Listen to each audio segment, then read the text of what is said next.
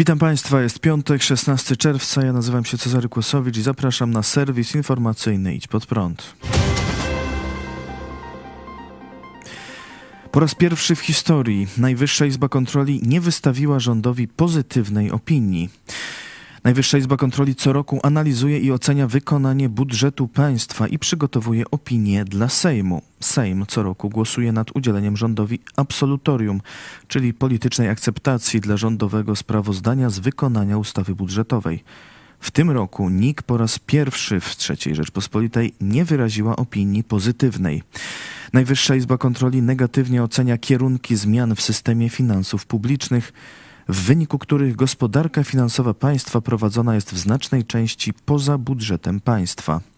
NIK podkreśla, że ustawa budżetowa nie obejmowała wielu istotnych operacji finansowych. W opinii czytamy, Rok 2022 był kolejnym, w którym dostosowując regulacje prawne kontynuowano stosowanie różnorodnych rozwiązań zaburzających przejrzystość finansów publicznych.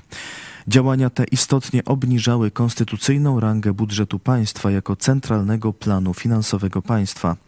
W 2022 roku gospodarka finansowa państwa w znacznej części prowadzona była poza budżetem państwa i z pominięciem rygorów właściwych dla tego budżetu. Od trzech lat na niespotykaną dotychczas skalę prowadzone są działania naruszające podstawowe zasady budżetowe, w szczególności przejrzystości, jedności, jawności oraz roczności budżetu. NIK wymienia pięć głównych negatywnych działań rządu. Tworzenie przy Banku Gospodarstwa Krajowego funduszy, które nie podlegają rygorom ustawy o finansach publicznych. Przekazywanie różnym podmiotom obligacji zamiast dotacji o łącznej sumie 63 miliardów złotych. Wysokie dodatkowe koszty długu zaciąganego przez Bank Gospodarstwa Krajowego i Polski Fundusz Rozwoju. Przesuwanie wydatków między latami i osłabianie reguły wydatkowej oraz nieujęcie w niej planowanych wydatków funduszy przeciwdziałania COVID-19. Jak wyjaśniają kontrolerzy, działania rządu wpływają na ograniczenie znaczenia budżetu państwa jako najważniejszego planu finansowego. Działania te nie tylko wpływają na zaburzenie przejrzystości prezentowanych danych, ale również uniemożliwiają ich porównywanie w kolejnych latach, a co najistotniejsze utrudniają kontrolę parlamentarną i społeczną nad gromadzeniem oraz wydatkowaniem środków publicznych, stwierdzono w opinii. Kontrolerzy apelują o powrót do stosowania zasad, a także o zawieranie w ustawie budżetowej większej liczby informacji oraz transparentność i wytłumaczenie społeczeństwu dokonywanych zmian wydatkowych a poza budżet wypchnięto już około 1 czwartej długu publicznego. Według danych Ministerstwa Finansów na koniec zeszłego roku zadłużenie funduszy nie będących częścią budżetu państwa wyniosło ponad 330 miliardów złotych, a w tym roku przekracza 400 miliardów. To 9 razy więcej niż w roku 2015. Łączny dług sektora instytucji rządowych i samorządowych przekroczył 1,5 biliona złotych.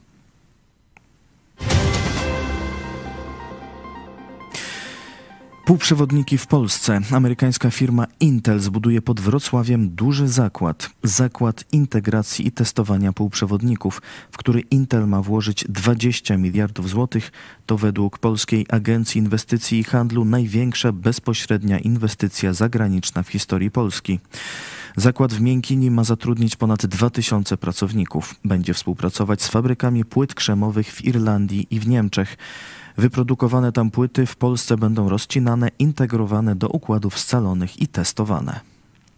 Trudno sobie wyobrazić dzisiaj świat bez laptopów, smartfonów, e, rakiet kosmicznych, współczesnych samolotów. Wszędzie tam mikroprocesory, e, półprzewodniki odgrywają absolutnie fundamentalną rolę. Od teraz, od tej inwestycji Intela Polska będzie kluczową częścią wcale nie tak bardzo rozbudowanego systemu dostaw tych najwyżej zaawansowanych technologii. Inwestycja Intela tutaj w Polsce jest inwestycją absolutnie szczególną. To najbardziej zaawansowane techniki, technologie produkcji, które będą przyciągały jak magnes kolejnych inwestorów, kooperantów. Jest to, można powiedzieć, największa inwestycja Greenfield w Polsce. Zmiany geopolityczne na świecie, wojna na Ukrainie pokazują, jak ważne jest przebudowanie łańcuchów dostaw w taki sposób, aby były one mm, niezależne od zawirowań globalnych, niezależne również od tych porządków, od tych reżimów międzynarodowych, na których nie do końca, nie zawsze można polegać. To powiedziałem delikatnie. I cieszę się bardzo, że jedno z tych kluczowych ogniw w produkcji najwyżej zaawansowanych technologii będzie zakotwiczone właśnie w Polsce. To jest coś niezwykle ważnego. Pod Płockiem powstało ogromne miasteczko kontenerowe dla kilku tysięcy pracowników z Azji. Mają budować nową inwestycję Orlenu, kompleks Olefin 3 w Starej Białej, niewielkiej gminie w okolicach Płocka, liczącej kilkanaście tysięcy mieszkańców, powstało miasteczko kontenerowe złożone z dwóch i pół tysiąca kontenerów. Ma w nim mieszkać od kilku do nawet 13 tysięcy osób zatrudnionych do pracy w budowie. Będą to głównie Azjaci i osoby z Bliskiego Wschodu, obywatele takich krajów jak Pakistan, Turcja, Filipiny, Turkmenistan. Zatrudniają ich głównie wykonawcy firmy Hyundai Engineering z, siedzibą w Seulu oraz Technicas Reunidas z siedzibą w Madrycie oraz ich podwykonawcy. Część mieszkańców wyraża zaniepokojenie. Wójt gminy stara się uspokajać. Są obawy dotyczące bezpieczeństwa, ale studzimy nastroje i emocje. Nie nakręcamy spirali. Na razie nie mamy żadnych problemów. Pierwsi obcokrajowcy są już na budowie. Widujemy ich w naszych sklepach czy na ulicy. Zawsze są uprzejmi, powiedział Sławomir Wawrzyński, wójt gminy Stara Biała. W miasteczku pracowniczym ma całodobowo funkcjonować posterunek, posterunek policji, w którym zawsze będzie dyżurowało trzech funkcjonariuszy. Teren jest ogrodzony, na miejscu ma być także ochrona. Oprócz obaw o bezpieczeństwo pojawia się także pytanie, dlaczego inwestycji Orlenu nie mogą zbudować Polacy. Według Jakuba Zgorzelskiego, dyrektora operacyjnego Hyundai Engineering, na budowie pracują także polskie firmy, ale jest ich za mało, by zapewnić pracowników do wykonania całego projektu. Europejska młodzież traci wiarę w dostatnią przyszłość. Większość młodych Europejczyków nie wierzy w to, że kiedykolwiek będzie im się żyło lepiej niż ich rodzicom. Taki wniosek wypływa z badania Młoda Europa 2023 przeprowadzonego przez firmę Jugow na zlecenie niemieckiej fundacji TUI. Ankieta została przeprowadzona wśród 7 tysięcy osób w wieku od 16 do 26 lat w Niemczech, Wielkiej Brytanii, Francji, Hiszpanii, Włoszech, Grecji i w Polsce. Zapytani, czy wierzą, że pewnego dnia będzie im się żyło lepiej niż rodzicom, 52% odpowiedziało nie. Tylko 22% wierzy w lepszą przyszłość. To pierwszy raz, kiedy wyniki ankiety wyszły tak źle, a spadek optymizmu był widoczny od lat. Politolog Torsten Fass z Wolnego Uniwersytetu Berlińskiego powiedział: nie ma drastycznego efektu ukraińskiego lub efektu koronawirusa. Już od dłuższego czasu nastawienie do życia młodych Europejczyków ulegało procesowi ciągłego pogorszenia. Oznacza to, że nagłe odwrócenie trendu jest mało prawdopodobne. Parlament Europejski wzywa Hongkong do uwolnienia Jimmy'ego Laja.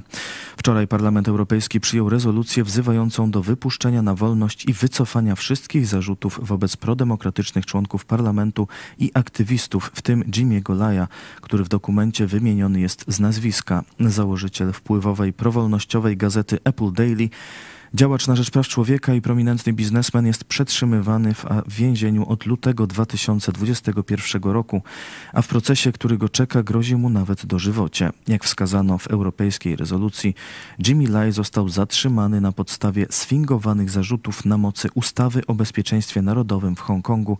Oskarżony jest o zmowę z zagranicznymi siłami oraz o oszustwo. Parlament Europejski wezwał też państwa członkowskie Unii Europejskiej do zawieszenia wszelkich umów ekstradycyjnych z Hongkongiem i komunistycznymi Chinami, a także do wprowadzenia sankcji na ich oficjeli, którzy są odpowiedzialni za trwające w Hongkongu łamanie praw człowieka. W rezolucji potępiono też chińskie władze za próby uderzania w ich diasporę mieszkającą na terenie Unii. Parlament Europejski wezwał też rząd Chin do zniesienia ustawy o bezpieczeństwie narodowym i do zaprzestania blokowania pracy dziennikarzy.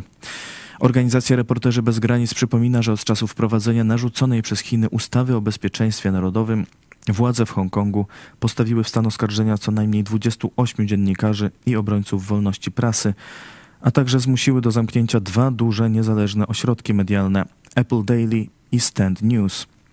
W reakcji na szerzącą się atmosferę strachu, co najmniej pięć mniejszych mediów także zakończyło działalność. Jako telewizja Idź Pod Prąd polecamy naszym widzom film The Hongkonger, który szczegółowo przedstawia życie i działalność Jimmy'ego Laja oraz historię Hongkongu od czasu jego świetności do obecnych czasów poddania go chińskim opresyjnym władzom. Zachęcamy też, by pisać listy ze słowami otuchy dla Jimmy'ego Laja na adres aresztu, w którym przebywa, który podajemy w opisie filmu.